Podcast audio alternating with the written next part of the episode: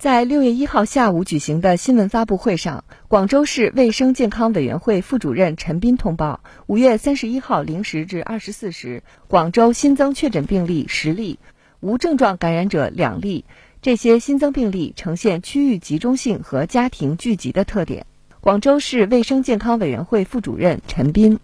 一个是呈现出区域的集中性，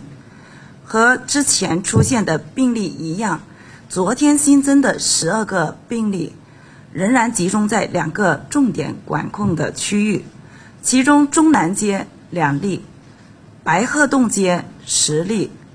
第二是呈现出家庭聚集的现象，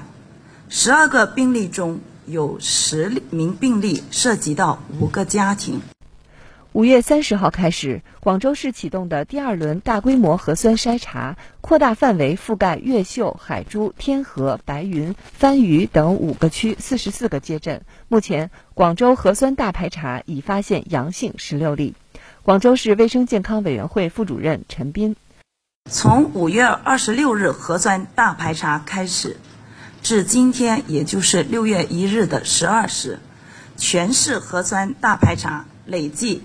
检测样本三百四十七万份，其中第二轮检测样本一百七十九万份，已发现阳性十六份。